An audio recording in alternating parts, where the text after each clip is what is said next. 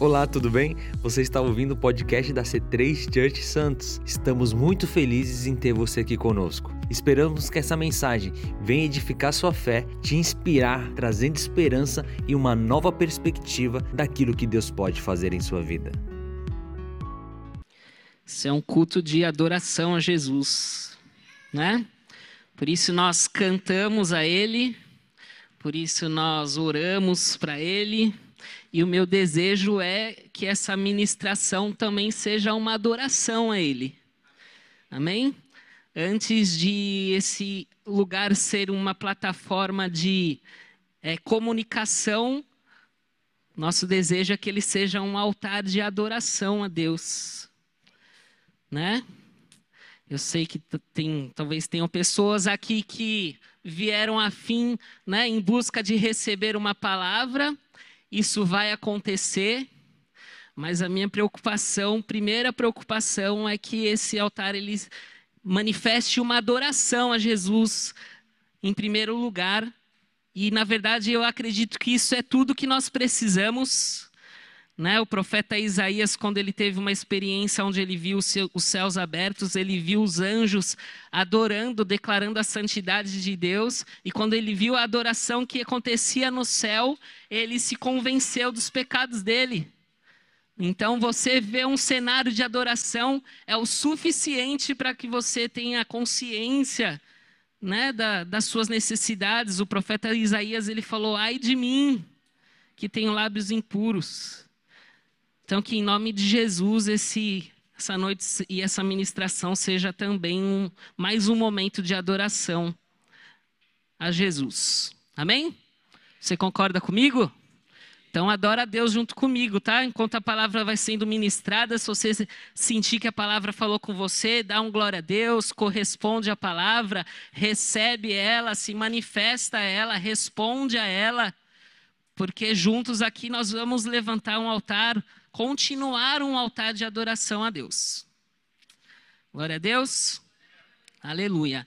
É, igreja, se existe um tema que ele vem, se, vem sendo falado por muitos homens de Deus, né, aqui na nossa nação brasileira, no nosso país, pastores respeitados. Hoje em dia a gente tem né, a internet que nos possibilita escutar é, outras vozes e eu percebi nesses últimos dias que existe um tema que tem sido ministrado por pessoas que estão em regiões diferentes do país, mas tem, sido, tem ministrado a mesma mensagem. E eu tenho sentido que essa é uma mensagem que é urgente no, na nossa nação. A nossa igreja também ministrou sobre esse tema nas últimas semanas através do curso né, de intercessão. E esse é o nosso tema dessa noite, seguindo aí a nossa é, série Eleitos, a Bíblia vai dizer que nós somos chamados para ser sacerdotes diante de Deus. Então, o tema do sacerdócio, ele é algo que tem sido ministrado, né, por vários homens de Deus nos últimos dias. É, e quando a gente pensa sobre a figura do, do, sacerdote, quando a gente imagina a pessoa do sacerdote na Bíblia, a gente imagina aquele personagem santo, né? Aquela pessoa separada, vestido com uma roupa a caráter, né? Talvez você já tenha ido numa festa é, a fantasia e você tenha se deparado com alguém fantasiado de sacerdote, né? A Bíblia vai dizer que eles tinham ali uma roupa específica para isso. E a Bíblia vai dizer que existia duas linhagens sacerdotais, né?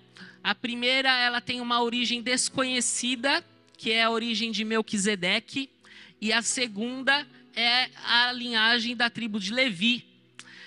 E os levitas eles começaram a ter um destaque na Bíblia a partir de um momento onde eles é, se posicionaram a favor da adoração somente a Deus, quando boa parte do povo estava adorando um bezerro de ouro.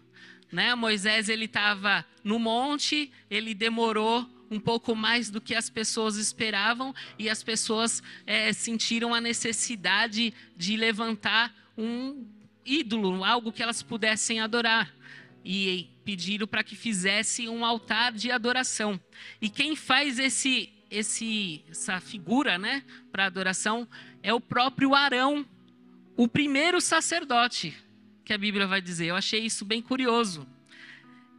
E quando Moisés desce, né, ele vê aquele cenário, a Bíblia fala que ele escuta o som daquela adoração, ele se indigna e ele faz uma pergunta para o povo, né? Ele fala que só Deus era digno de ser adorado e ele fala quem estiver do meu lado, quem estiver a favor da adoração somente a Deus, vem para o meu lado. E a Bíblia fala que Arão ele se posiciona a favor dessa adoração somente a Deus. Né? Então leva a gente a entender que ele se arrepende daquela atitude que ele fez de preparar ali um bezerro de ouro, uma estátua, né, uma imagem para que o povo fizesse aquela adoração. Então é a partir desse momento onde Arão, que era da tribo de Levi, né, é, se posiciona a favor da adoração. É, que essa tribo começa a se destacar e depois a gente vai ler no livro de Números que a Bíblia fala que essa tribo recebe a função sacerdotal como um presente não lembro agora o texto, o texto, o endereço do texto, mas o livro de Números vai falar isso, que os levitas receberam o sacerdócio como um presente dado por Deus. Mas eu acredito, lendo a palavra, que essa não era uma uma ideia primária do, do, do coração de Deus, não era uma ideia original, né, onde um povo, algumas pessoas tivessem a função de sacerdote. Abre a Bíblia comigo lá em Êxodo 19.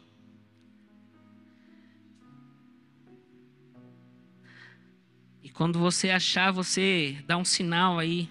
Não, glória a Deus. Fala, tô pronto, Jesus. Fala comigo. Aleluia. 19, Êxodo 19, a partir do versículo 3. Subiu Moisés a Deus e do monte o Senhor o chamou e lhe disse assim: Falarás à casa de Jacó e anunciarás aos filhos de Israel. Tende visto o que fiz aos egípcios, como vos levei sobre asas de águia e vos cheguei a mim. Agora, pois, se diligentemente ouvirem a minha voz e guardarem a minha aliança, então sereis a minha propriedade peculiar dentre todos os povos, porque toda a terra é minha. Vós me sereis reinos de sacerdote. Repete comigo: reino de sacerdote. E nação santa. São estas as palavras que falarás aos filhos de Israel. Então, eu creio que esse era o plano original de Deus. Deus é soberano sobre todas as coisas, ele conhece o fim, ele já tinha a tribo de Levi no coração dele. Mas eu acredito que Deus ele tinha esse, esse desejo né, no coração dele. É, até os dias de hoje a gente vai entender isso até o fim da mensagem, que ele queria que toda aquela nação se posicionasse como sacerdotes diante dele. E repara que a Bíblia fala que esse povo seria um reino de sacerdote e não um reino com sacerdotes. Existe uma diferença entre você ser um povo com sacerdote do que você ser um, um povo de sacerdotes. Imagina a diferença se a gente se posicionar como sacerdote e esse culto, essa igreja for um, um, lugar, um encontro de sacerdotes e não você vir aqui com a expectativa de encontrar com um sacerdote e ver o que, que ele tem para te dizer, e ver o que, que ele tem para ministrar, e ver o que, que ele tem para entregar. É diferente a expectativa, é diferente o posicionamento. Tá comigo aí? Amém. Isso tudo aconteceu é, quando Israel tinha acabado de sair do Egito, né? A Bíblia vai falar lá nesses, no, nos livros de Êxodo, nos textos de Êxodo, que esse era o terceiro mês, quando Deus fala isso para Moisés, esse plano, esse desejo do coração dele, que a gente leu no versículo 3 e 6 de, 19, de capítulo 19, que fazia três meses que Israel tinha saído do Egito. Esse era o terceiro mês após a saída, né? A Páscoa tinha acontecido, a primeira Páscoa, o povo já tinha ali passado o mar, já estava ali no deserto, então o povo tinha acabado de sair da escravidão do Egito, um lugar que eles chegaram como uma família, né? Um lugar que eles entraram como uma família e estavam saindo como uma nação. Era um momento onde eles estavam recebendo fundamentos, princípios para se tornar a nação de Israel que a gente conhece hoje. Então Deus ele chega a Moisés, fala que ele quer que, os, que toda aquela nação se torne sacerdote, um povo santo, separado, uma propriedade exclusiva dele. E ele faz um convite para aquele povo. Ele fala para Moisés, em um outro momento, ele fala: ó, traz o povo até a minha presença, até o monte, porque eu vou me manifestar. E aí o povo vai, Moisés avisa, né? Era um encontro com hora, local e data marcada. O povo chega até aquelas, aquele local junto com Moisés, mas quando eles chegam na, no pé do monte, eles veem aquela cena ali assustadora, né? Eles veem lá o monte tremendo, relâmpago, fumaça, fogo, e eles ficam apavorados, desesperados, e eles falam: Moisés, sobe você no meu lugar, para que a gente não morra, né? Sobe você. Eu acredito aqui que eles não estavam querendo que Moisés morresse. Não aqui, nesse dia. Em outros momentos, talvez eles desejaram né? Que eles estavam ali em uma relação de amor e ódio com Moisés ao longo dos 40 anos no deserto, né? Mas nesse momento eu acredito que eles estavam falando para Moisés: Moisés, você está preparado para isso? Eu não, né? Se eu subir, eu vou morrer. Se eu subir, não, isso não é para mim. Vai você. Ok, o convite, mas vai você. Isso não é para mim. Então, o povo é que estabelece uma pessoa, o povo é que escolhe uma pessoa para estar diante de Deus. Não sei se você já fez isso na sua vida com Deus. Recebe um convite, mas você fala: não é para mim isso tudo, isso daí é para o pastor, isso daí é para o meu líder. E essa experiência de morte, quando você está no encontro com Deus, ela se repete outras vezes, né, ao longo da Bíblia.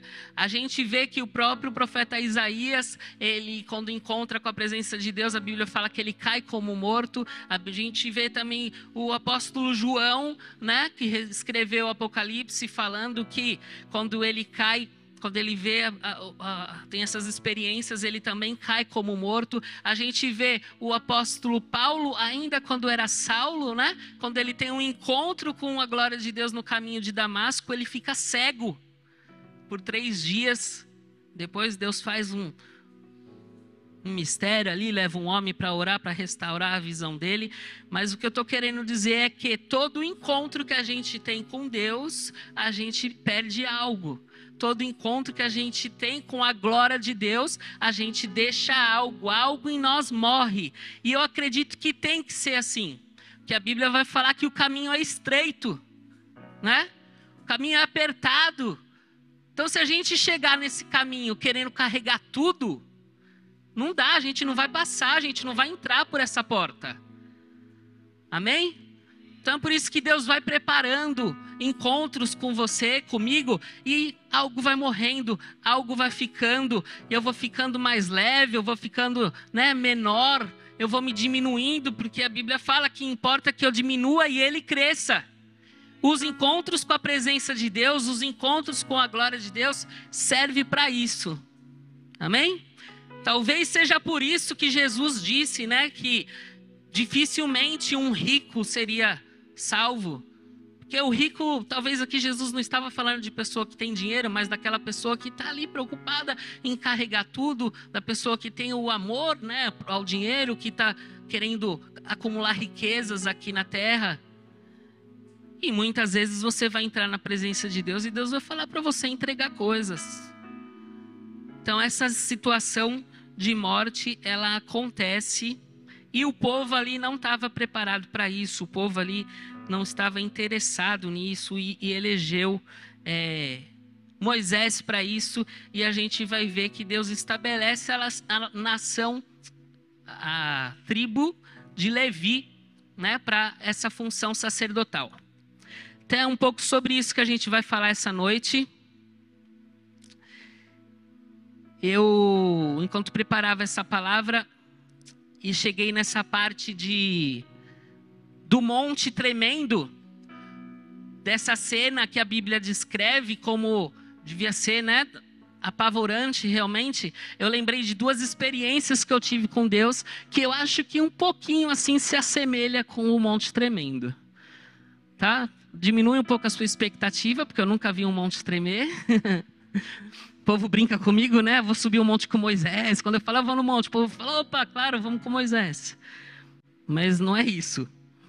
Mas sobre o peso da glória de Deus, eu lembro que eu para quem nunca ouviu falar, eu nasci numa igreja é, tradicional, né?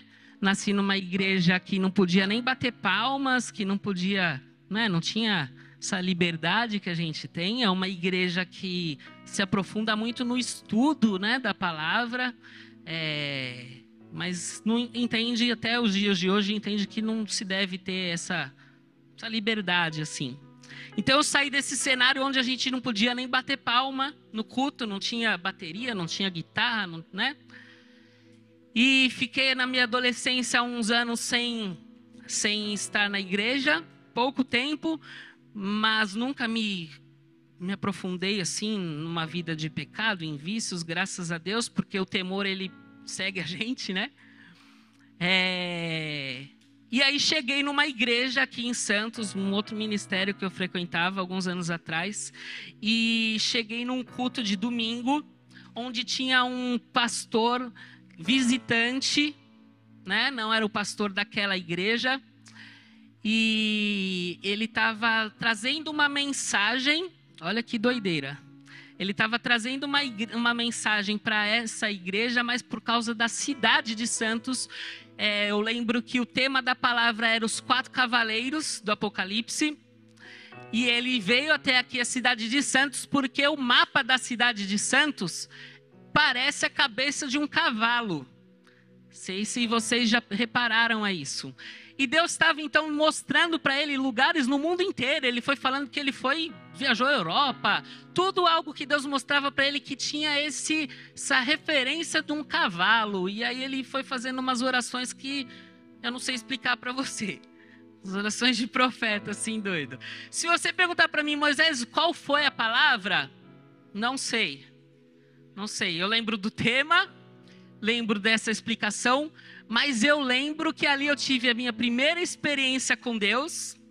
E eu lembro de duas cenas que eu falo, eu deve ter se aproximado um pouquinho do Monte Tremendo. Eu lembro que essa igreja tinha num altar assim como esse um quadro do mapa da cidade de Santos do ladinho, ali quadradinho, quadro pequeno, e o quadro tinha aquele vidro na frente e quando começou a rolar a a pregação e depois caiu no mover, o pastor da igreja, né, pegou esse quadro, ele se ajoelhou e começou a orar sobre esse quadro, batendo a mão, até o ponto daquele quadro quebrar o vidro e ele cortar a mão dele e começar a sangrar. E ele não parou de orar, ele ficava fazendo assim e era sangue para todo lado. E eu falei, meu Deus, o que, que é isso que está acontecendo aqui? Fiquei apavorado. Quando eu olhei para o lado, depois eu descobri que era um diácono. Ele ficou maluco na unção. A igreja estava cheia, era uma igreja apertadinha. E ele queria impor a mão sobre a cabeça das pessoas. Só que ele ia perder muito tempo. Eu, eu, imagino que ele chegou a essa conclusão: que ele ia perder muito tempo se ele fosse educadamente. Então ele resolveu subir na cadeira e passar fileira por fileira ungindo as pessoas assim, ó. Imagina eu chegando numa igreja que não tinha nem palmas vendo essa cena. Fiquei desesperado, fiquei apavorado, fiquei apavorado.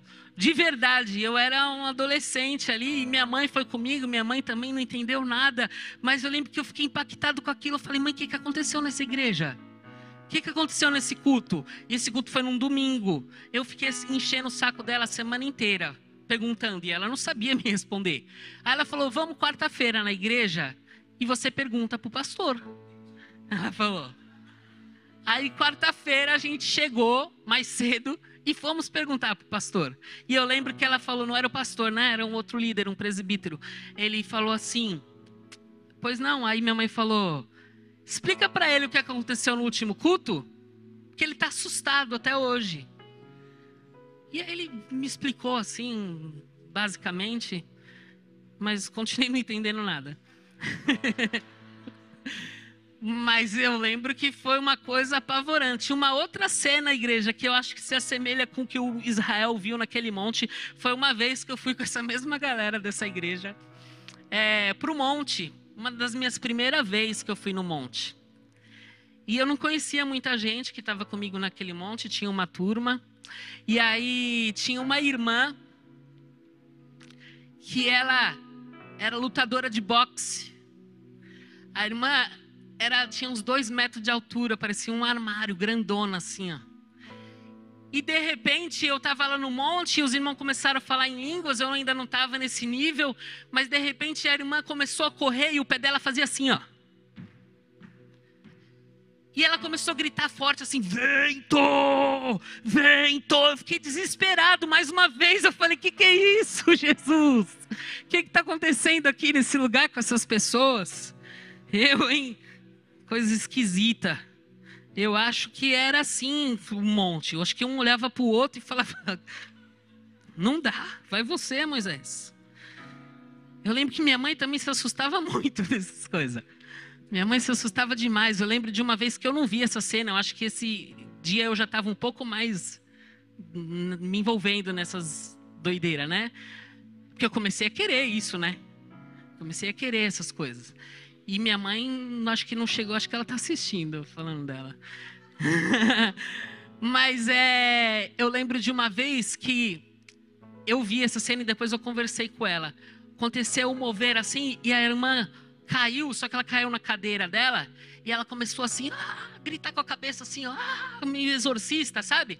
E eu lembro que eu olhei para minha mãe assim que eu falei, vixe, minha mãe não tá gostando disso, né? Eu olhei para ela, ela tava assim, ó, tipo, sabe, saindo assim, ó, para a parede para se afastar da irmã.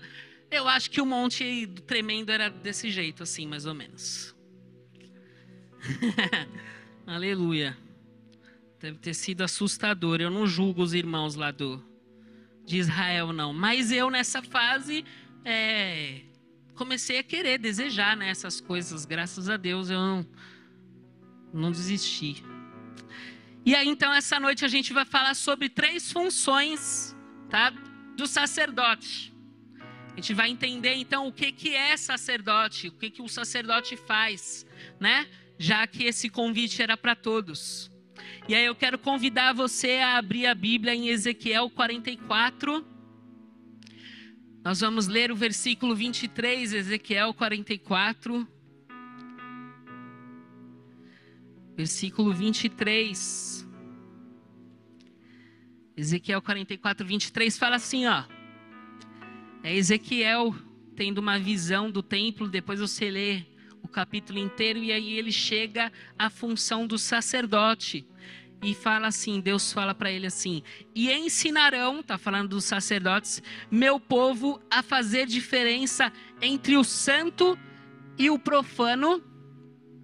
Gosto dessa tradução aqui ó, que está no telão que fala entre o santo e o comum. E lhes fará, farão saber a diferença entre o impuro e o puro. O sacerdote era uma pessoa que no meio do povo ensinava o povo a diferença entre o santo e o profano ou o comum, e a diferença entre o impuro e o puro. E a gente vê a Bíblia de Gênesis a Apocalipse um Deus super interessado em ensinar o seu povo, né?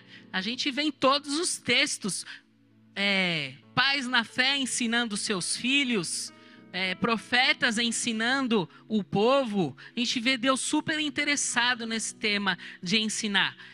É como um, um manual de fabricação, né? Todo produto recebe um, um manual de manuseio, né? Que o seu fabricante faz. E a Bíblia é isso para gente né? Nós somos produto de fabricação de Deus e a Bíblia é como um, manuseio, um, um, manual de instrução do manuseio da própria vida. Esse é o interesse de Deus, de ensinar o seu povo a isso. Amém? É, e olha que interessante que no hebraico, o nosso vocabulário, quando você vai né, estudando alguns temas, a gente vê que o nosso vocabulário aqui ele é meio pobrinho nos significados, né, na riqueza. E Eu não sou uma pessoa muito estudiosa no, no, no hebraico, nessas coisas. É, mas olha que interessante que eu descobri preparando essa palavra. Que no hebraico o verbo aprender e ensinar, eles derivam da mesma raiz. Repete comigo. Lilmod e Lelamed. Você acabou de falar hebraico. Ó. Aprender e ensinar. Eles derivam da mesma raiz. É como duas faces da mesma moeda. O que, que o hebraico ele está ensinando para a gente? Que aquele que ainda não é, aprendeu, ele não pode ensinar. Você não consegue separar a moeda da cara da coroa, né? Você não pode falar, eu vou ficar só com a coroa porque eu não vou com a sua cara. e você também não pode ficar com a cara e falar, não, não quero a cara, vou ficar com a coroa. Enfim, é, é a, são dois lados da mesma moeda. E aquele que já aprendeu, ele tem a obrigação moral de ensinar. Amém? A Bíblia vai dizer que se a gente de graça recebeu, a gente deve de graça dar, né? E às vezes a gente também acaba querendo aprender de muita gente que está ensinando, mas não aprendeu. A internet tem esse perigo, né? Eu dificilmente escuto é, pregações assim de pessoas que eu não conheço porque eu sou meio chato nisso. Eu não sei onde a pessoa sentou, em que escola que ela foi, né? Os boleiros vão falar, jogou onde? Eu não sei. Vou ficar aprendendo dessa fonte, não sei de onde ela veio. Então tem muita gente aí com muitos seguidores, é, que a gente não sabe de que escola veio. Lembrei agora do exemplo do do Bruno, né, nosso irmão Bruno da Carla, que perguntaram para ele assim, é, quem que você está ouvindo pregar? Aí ele falou, estou ouvindo o pastor Fábio, pastora Dani, né, o pastor David, a pastora Manu, os líderes da minha igreja. A gente conhece a, a escola, né? É, e tem muita gente também, por outro lado, que já aprendeu né? Já aprendeu bastante, mas não tem de repente a coragem de ensinar. Seus ensinos estão criando teia de areia, de, de aranha já dentro de você. Porque você está cheio, mas você podia estar tá aqui pregando. Você podia estar tá lá embaixo ministrando os jovens, as crianças. Você podia estar tá com um connect aberto dentro da sua casa. Você tem bastante, você já aprendeu, você consegue já. Mas você escolhe só um lado da moeda. E a Bíblia vai ensinar para a gente também que existem dois perigos aí na arte de ensinar. É, o primeiro é não ensinar a si mesmo. Romanos 2, 21, não precisa abrir, fala assim: ó. Tu, pois que ensinas a outro, não te ensinas a ti mesmo? Tu que pregas que não se deve furtar, furtas? O texto vai continuar dizendo: Você fala que não deve adulterar e adultera? Esse é um perigo na arte de ensinar. Não ensinar a si mesmo. A Bíblia vai dizer também que aquele que ensina aos mestres, a cobrança será duas vezes, né? Uma por aquilo que você vive e outra por aquilo que você está ensinando. Cobrança para quem ensina vai ser duas vezes. E o segundo perigo é não praticar o ensino. Provérbios 28, 9 vai falar assim: ó, o que desvia os ouvidos de ouvir a lei, até a sua oração será abominável. O que desvia os ouvidos de ouvir a lei, até a sua oração será abominável. E o que, que é se desviar? Né? Eu me desvio de um obstáculo quando eu tomo conhecimento dele. E aí eu decido ir por outro caminho. Isso é se desviar, né? É quando você tem o conhecimento de algo e você decide conscientemente ir por outro caminho. E aí, às vezes, a gente tem oração não respondida. A gente ora, ora, ora, ora. E a resposta está aqui, né? Porque a gente está desviando o nosso ouvido de ouvir a lei. A gente sabe as áreas que Deus pega a gente. A gente sabe as áreas, às vezes, que um líder vai falar para a gente. Você tem o conhecimento, você até foge daquele líder. Você se desvia, né? Ou então, quando a palavra vem, você começa já. Não, aí não. Até a sua oração será abominável, diz a palavra. Abre comigo a Bíblia em 1 Samuel, capítulo 2 a gente vai ver como isso é sério. A gente vai falar um pouco sobre a história do sacerdote Eli e os seus dois filhos. 1 Samuel 2. Está aí comigo? Amém. 1 Samuel 2, a partir do versículo 12, fala assim, ó. Eram, porém, os filhos de Eli filhos de Belial. Eu achei em um dos, uns estudos que Belial, ele significa aí, ele representa um demônio da arrogância e da loucura. Continuando o texto, e não conheciam o Senhor, porquanto o costume daqueles sacerdotes com o povo era que, oferecendo algum sacrifício, vinha o moço do sacerdote, estando-se cozendo a carne com um garfo de três dentes em sua mão, e dava com ele na caldeira, ou na panela, ou no caldeirão, ou na marmita, e tudo quanto o garfo tirava, o sacerdote tomava para si. Assim faziam a todo o Israel que ia ali a Siló. Também antes de queimarem a gordura, vinha o moço do sacerdote e dizia ao homem que sacrificava: Dá essa carne para assar o sacerdote, porque não tomará de ti carne cozida, senão crua. Versículo 16. E dizendo-lhe o homem: Queimem primeiro a gordura de hoje, e depois toma para ti. Quanto desejar a tua alma? Então ele lhe dizia: Não, agora me dá agora, e se, os, e se não, por força a tomarei. Era, pois, muito grande o pecado desses jovens perante o Senhor, porquanto os homens desprezavam a oferta do Senhor. Agora pula lá para o versículo 22.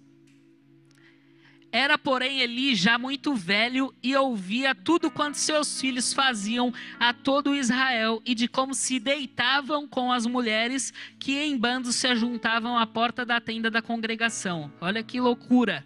Os filhos do sacerdote, os, os sacerdotes, além de roubar a oferta que o povo entregava para Deus, se deitava com as mulheres que ia naquela igreja ali. Versículo 23. E disse-lhe: Por que fazeis tais coisas? Porque ouço de todo o povo os vossos malefícios, não filhos meus, porque não é boa a fama esta que ouço, fazei transgredir o povo do Senhor, pecando homem contra homem, os juízes o julgarão, pecando, porém, o homem contra o Senhor, quem rogará por ele? Mas não ouviram a voz do seu pai, porque o Senhor os queria matar. Agora ela pula lá para o capítulo 4. 1 Samuel 4, nós vamos ler a partir do versículo 17.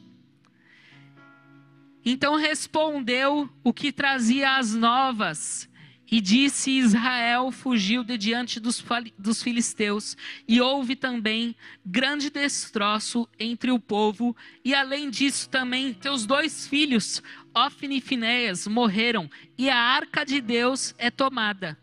E sucedeu que, fazendo ele menção da arca de Deus, Eli caiu da cadeira para trás da banda da porta e quebrou-se-lhe o pescoço e morreu, porquanto o homem era velho e pesado, e tinha ele julgado a Israel quarenta anos versículo 19. E estando sua nora, a mulher de Finéas, grávida e próxima ao parto, e ouvindo estas novas de que a arca de Deus era tomada e de que seu sogro e seu marido morreram, encurvou-se e deu à luz, porquanto as dores lhe sobrevieram. E ao tempo em que ia morrendo, disseram as mulheres que estavam com ela: Não temas, pois tiveste um filho homem. Ela, porém, não respondeu, nem fez caso disso. 21. Mas chamou o menino de Icabô, dizendo: Foi-se a glória de Israel, porquanto a arca de Deus foi levada presa, e por causa do seu sogro e de seu marido, e disse mais: De Israel a glória é levada presa, pois é tomada a arca de Deus. Essa época aqui era quando o profeta Samuel ele estava, né, crescendo esse sacerdote, ele foi o sacerdote é, que encontrou a Ana orando no templo, enquanto ela estava ali pedindo para Deus um filho. Ele viu a Ana orando e achou que ela estava bêbada enquanto ela estava ali, né, clamando a Deus. É, ele, ele teve, tinha esses dois filhos, Ófine e, e Finéas. E entre um capítulo e o outro que eu li para vocês, Israel se envolveu numa guerra. Né? O primeiro capítulo eu quis ler para mostrar qual era o pecado desses sacerdotes. E o último capítulo, capítulo 4, vai falar da consequência disso. É... Se envolverem numa guerra, nessa guerra, esses dois filhos morrem, a arca de Deus ela é tomada e uma das mulheres, esposas, têm um filho e coloca o nome desse filho de Cabou, o sacerdote, ele ouvindo essa notícia também morreu. Olha que tragédia que acontece em Israel por conta de uma família de sacerdote que não praticava bem a arte de ensinar, né? O sacerdote não ensinava bem os seus filhos, os seus filhos não obedeciam os ensinamentos. Uma tragédia aconteceu ali em Israel por conta disso. Porque uma família de sacerdote que era fraco no ensino, considerando o ensino como essa moeda que tem dois lados: aprender e ensinar. Amém? Igreja, na nossa vida com Deus, a gente vai é, ter encontros e, e a gente vai lidar com mandamentos e medidas com Deus. O que, que, é o mandamento? Mandamento é o que está na Bíblia, claro, preto no branco, né? Que todo mundo sabe que é pecado. Medida é algo que durante, eu gosto de chamar assim, tá? É algo que durante o seu sua caminhada de intimidade com Deus, o Espírito Santo pede para você exemplos na Bíblia de medidas. Quando Pedro, Tiago e João estavam com Jesus orando. Jesus volta ao encontro deles e os três estavam dormindo, a Bíblia fala. Mas a Bíblia fala que Jesus repreende a Pedro. Pedro, Tiago e João estavam dormindo, a Bíblia fala. Mas Jesus vira e fala: Pedro, tu dormes? Era uma medida sobre Pedro isso. Pedro não podia dormir. Não sei te explicar o motivo, mas era uma medida sobre Pedro. Sabe aquela sensação que eu acho que o Chaves tinha? Todo mundo faz, mas quando o Chaves, na aula do professor Girafales, todo mundo falando, falando, falando, falando, todo mundo fica quieto, o Chaves continua e aí quem leva a bronca? Os Chavinhos. Todo mundo faz. Você já teve essa sensação na sua vida? Todo mundo faz porque eu não posso. É uma medida para você. Mas o outro está pecando também, por que, que, por quê? Porque eu? É uma medida para você. Pergunta para Deus o motivo. Paulo também dá uma medida para o seu filho na fé, Timóteo, e ele fala isso, né? Ele fala: os outros podem, tu, porém, seja fiel até o fim. É uma medida para você. Na nossa vida com Deus, Deus vai dar medidas para a gente. Jeremias 15, 19, olha o que, que Jeremias escutou de Deus. Jeremias, o profeta, ele escuta e uma parte do versículo 19 fala assim: ó, e se apartares, né, se separar, o precioso do vil será como a minha boca. Tem uma condição para o profeta ser profeta: é se separar o precioso do vil. E vil, o que, que é uma coisa vil? É algo que não presta, é algo que não tem valor. Não necessariamente um pecado. Né? Não necessariamente é um pecado. Então, o sacerdote é essa pessoa que, além de ensinar, ele precisa se separar dessas coisas. O Espírito Santo, ele, se já não começou, ele vai começar a nos, durante os encontros que você tem com ele, te dar medidas, porque é natural da vida com Deus. E aí não desvia o seu ouvido do que ele falar. Segunda função do sacerdote é julgar. Repete comigo, fala julgar. Julgar, a gente tem um ranço né, com essa palavra, né? Os evangélicos, como diria o pastor David. A gente tem um ranço com essa coisa. Porque a gente acredita que não pode julgar, mas a Bíblia vai falar e a gente vai entender aqui o que é julgar, tá?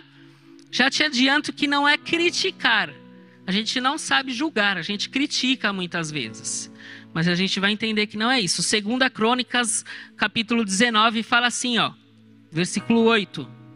Também em Jerusalém nomeou Josafá alguns dos levitas, dos sacerdotes e dos chefes da família israelitas para julgarem questões da lei do Senhor e resolverem pendências dos habitantes. Deu-lhes a seguinte ordens: Ó como julgar. Vocês devem servir com fidelidade e com coração íntegro no temor do Senhor. Em cada caso, que chegar a vocês da parte dos seus irmãos israelitas das outras cidades, seja caso de derramamento de sangue, sejam questões referentes à lei, aos mandamentos, aos decretos ou às ordenanças, vocês deverão adverti-los de que não peque contra o Senhor.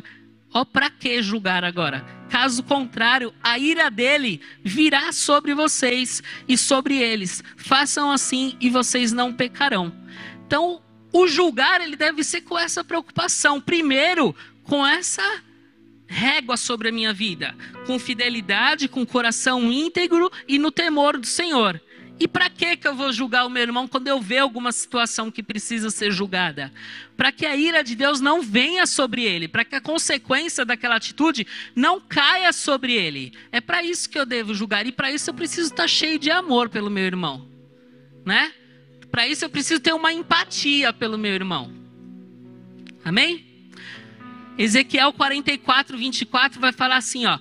Quando houver contenda, eles, os sacerdotes, assistirão a ela para julgarem pelo meu direito. É Deus falando pelo meu direito, não é pelo nosso, as minhas leis e os meus estatutos em todas as festas fixas e, e, guardarão e santificarão os meus sábados. Por que, que não é com a minha justiça? Porque a Bíblia vai falar lá em Isaías que a minha justiça é como trapo de imundícia diante da justiça de Deus. Por isso que eu não posso julgar o meu irmão pelas minhas opiniões, pelos meus achismos, pelas minhas experiências é pela justiça de Deus. E a justiça de Deus às vezes dá um nó na nossa cabeça, porque a Bíblia vai falar que a vingança do Senhor é consolar os que choram, né? Abre comigo lá em Lucas 10. A gente vai entender um pouco disso. Lucas 10, a partir do versículo 30, é a parábola do bom samaritano.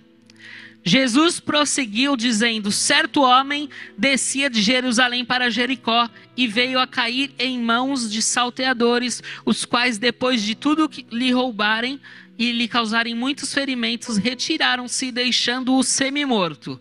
Casualmente descia um sacerdote por aquele mesmo caminho e vendo-o passou de largo. Semelhantemente, um levita descia por aquele lugar e vendo-o também passou de largo. Certamente, oh, certo samaritano que seguiu, que seguia o seu caminho, passou-lhe perto e vendo compadeceu-se dele. E chegando-se, pensou-lhe os ferimentos, aplicando-lhes óleo e vinho, e colocando-os sobre o seu próprio animal, levou-o para uma hospedaria e tratou dele. 35. No dia seguinte, tirou dois denários e os entregou ao hospedeiro, dizendo: Cuida deste homem, e se alguma coisa gastar a mais, eu te pagarei quando voltar. Qual desses três te parece ter sido o próximo do homem que caiu nas mãos dos salteadores? 37. Respondeu-lhe o intérprete da lei, o que usou de misericórdia para com ele, então lhe disse: Vai e procede tu igual. Jesus estava sendo questionado ali, né? Sobre quem era o próximo. E aí ele dá essa parábola. Uma parábola bem conhecida.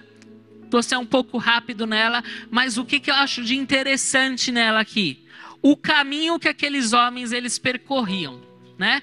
Que a Bíblia vai falar que esse certo homem é, descia de Jerusalém para Jericó.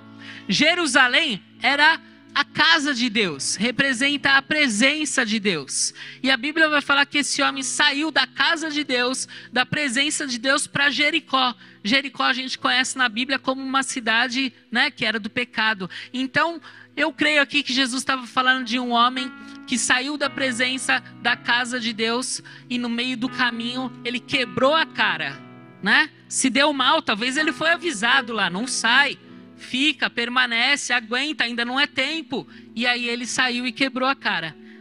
Agora a Bíblia vai dizer que o sacerdote ele fazia o mesmo caminho, o levita ele fazia o mesmo caminho, né? E julgaram que aquele homem, as, talvez ele, né, eles olharam para aquele homem e falou: ó, quem mandou sair de Jerusalém? Quem mandou sair da igreja? E o samaritano, a Bíblia diferencia, ele fala que ele estava no caminho dele. A Bíblia não fala que ele saiu de Jerusalém, né? E aí ele cuida daquela pessoa. Ele julga aquela situação diferente. Ele cuida. Então o julgar, ele é, ele não é ser um instrumento da justiça de Deus.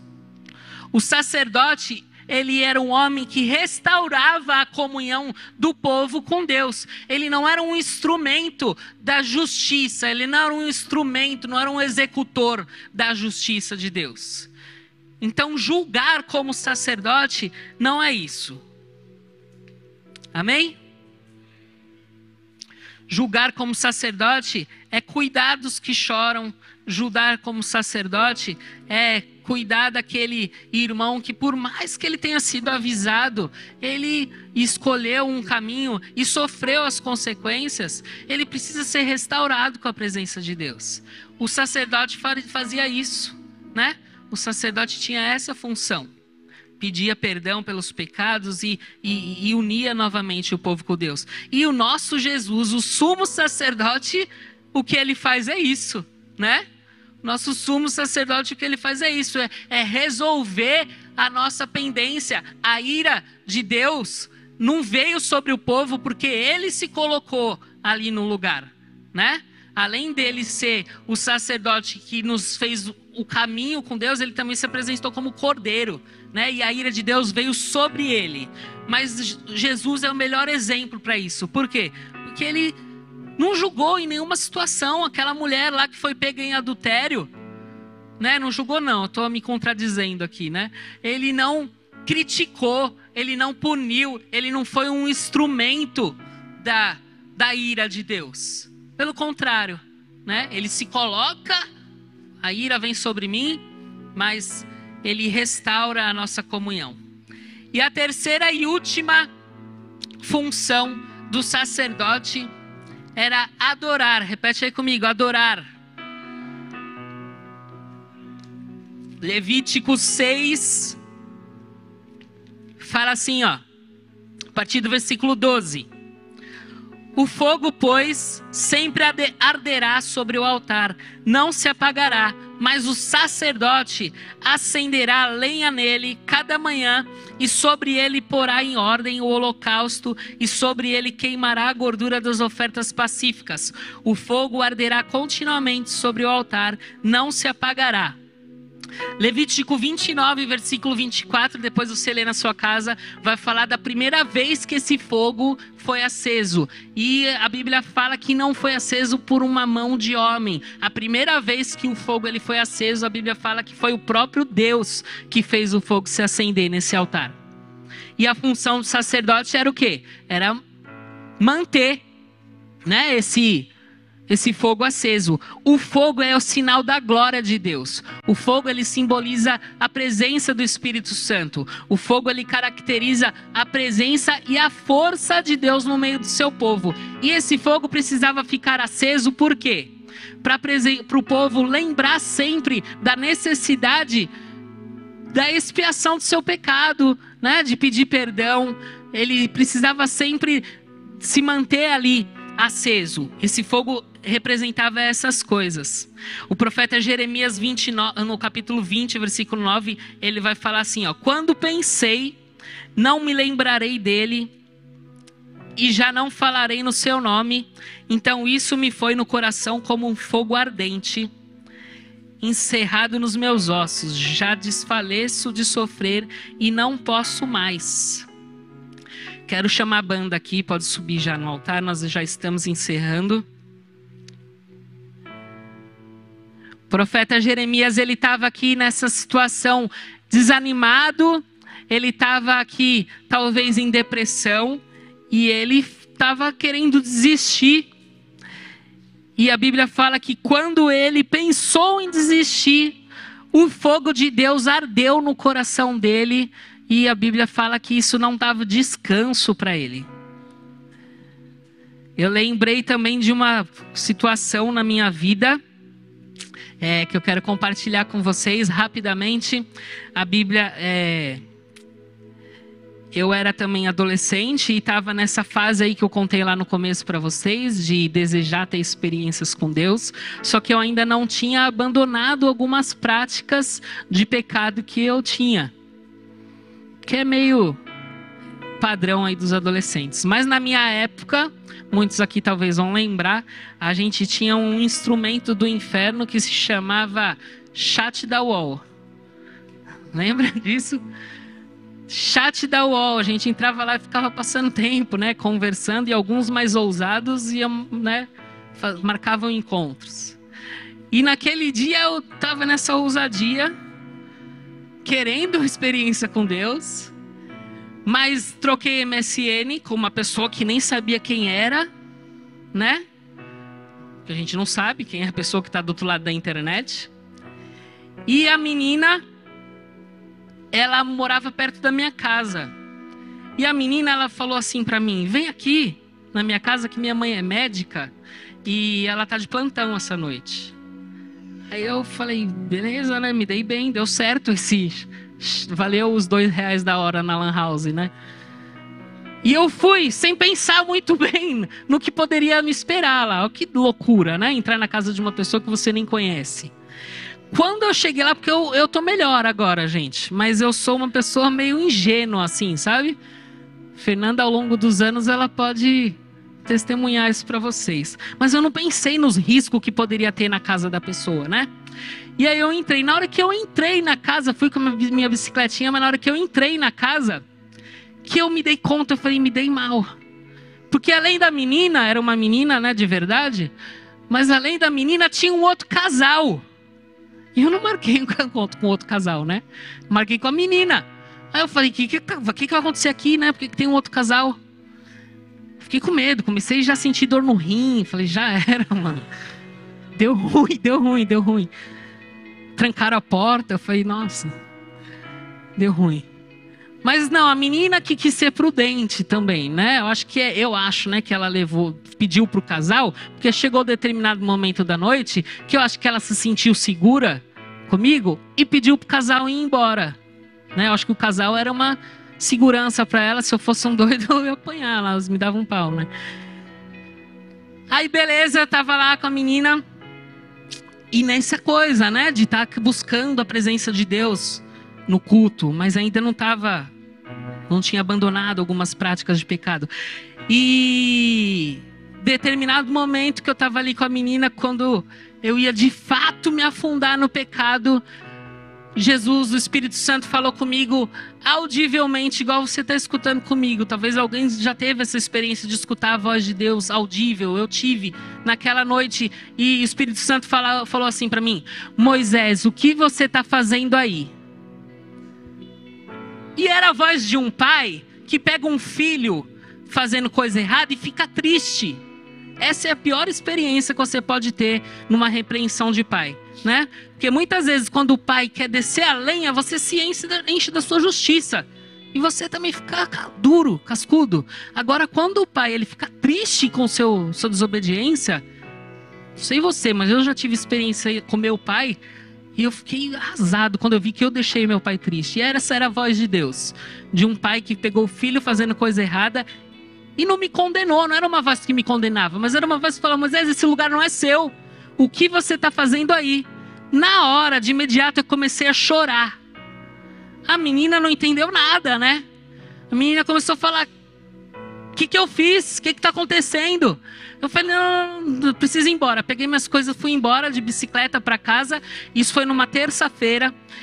Morrendo de medo de ser atropelado, porque eu falei, se eu morrer agora eu vou para o inferno, né? Não posso morrer, eu não posso, Deus. Ouvia barulho de carro, já descia da bicicleta, ia para a calçada, deixava o carro passar.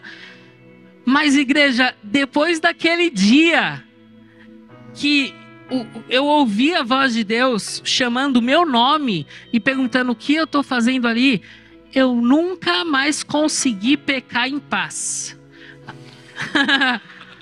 eu pequei, eu não vou falar para você que eu não pequei. Eu pequei, já feio, pior do que eu né, fiz naquela noite. Mas eu nunca mais pequei em paz. Nunca mais aquela voz sempre estava ali. Moisés, o que você está fazendo aí?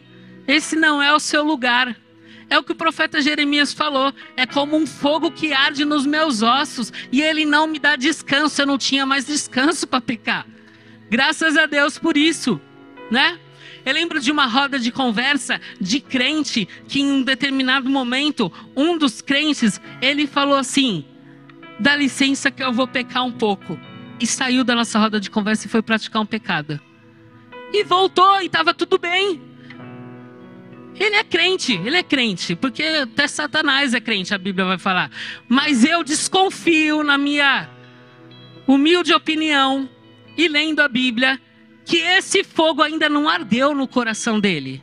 Esse fogo ainda não ardeu no coração dele. Tomara que hoje tenha ardido já. Porque esse fogo não te dá descanso para pecar. Sei quantos já tiveram essa experiência, né?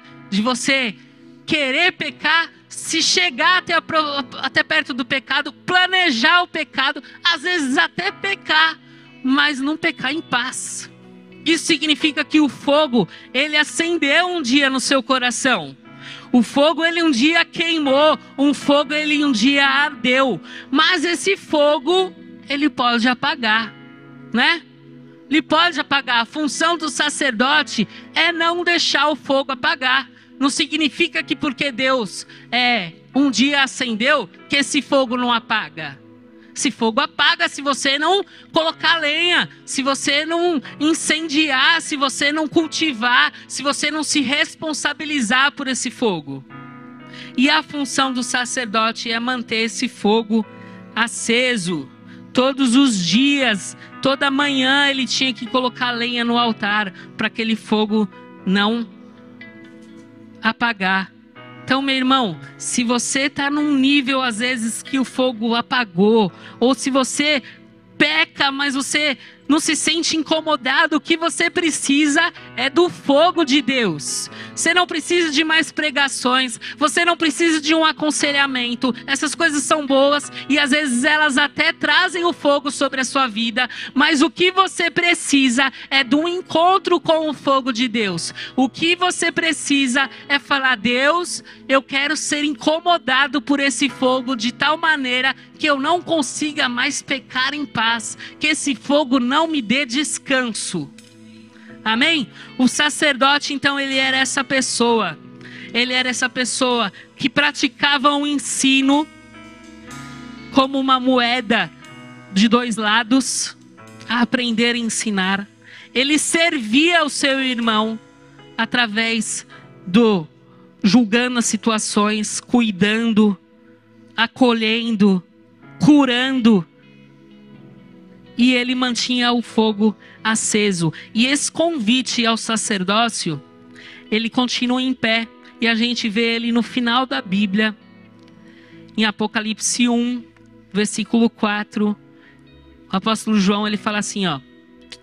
As sete igrejas que se encontram na Ásia, graça e paz a vós outros da parte daquele que é, que era e que há de vir da parte dos sete espíritos que se acham diante do seu trono e da parte de Jesus Cristo, a fiel testemunha, o primogênito dos mortos e soberano dos reis da terra. Aquele que nos ama e pelo seu sangue nos libertou dos nossos pecados, igual lá em Israel, pelo sangue aquele povo foi liberto da escravidão. É a mesma linha. E no, nos constituiu reino e sacerdotes para o seu Deus e, e Pai, a Ele a glória e domínio pelos séculos dos séculos. Esse convite ele continua de pé, esse convite ele continua aberto para mim, para você, porque o desejo de Deus nunca foi ter Nunca não, né? Ele desejou isso. Mas eu acredito que o desejo maior do coração de Deus não é ter um povo separado que seja sacerdote. Não é ter uma pessoa única que seja um sacerdote.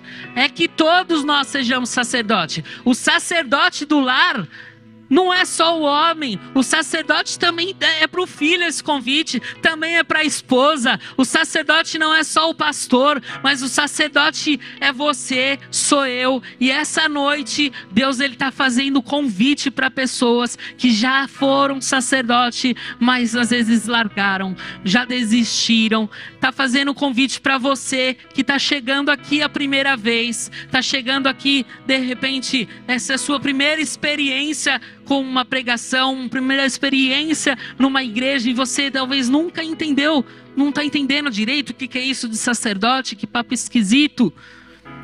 Sacerdócio é você estar diante de Deus. Sacerdote é aquele que está diante da presença de Deus. E na vida com Deus não existe nada mais gostoso do que estar diante dele, do que estar na presença dele. E aí, curtiu a palavra? Se você quiser ver mais conteúdos e saber do dia a dia da nossa igreja, nós te incentivamos a nos procurar nas nossas mídias sociais. Estamos no Instagram, Facebook e também YouTube e Twitch. Basta você digitar C3 Church Santos. É isso aí, que Deus abençoe a sua vida e até mais.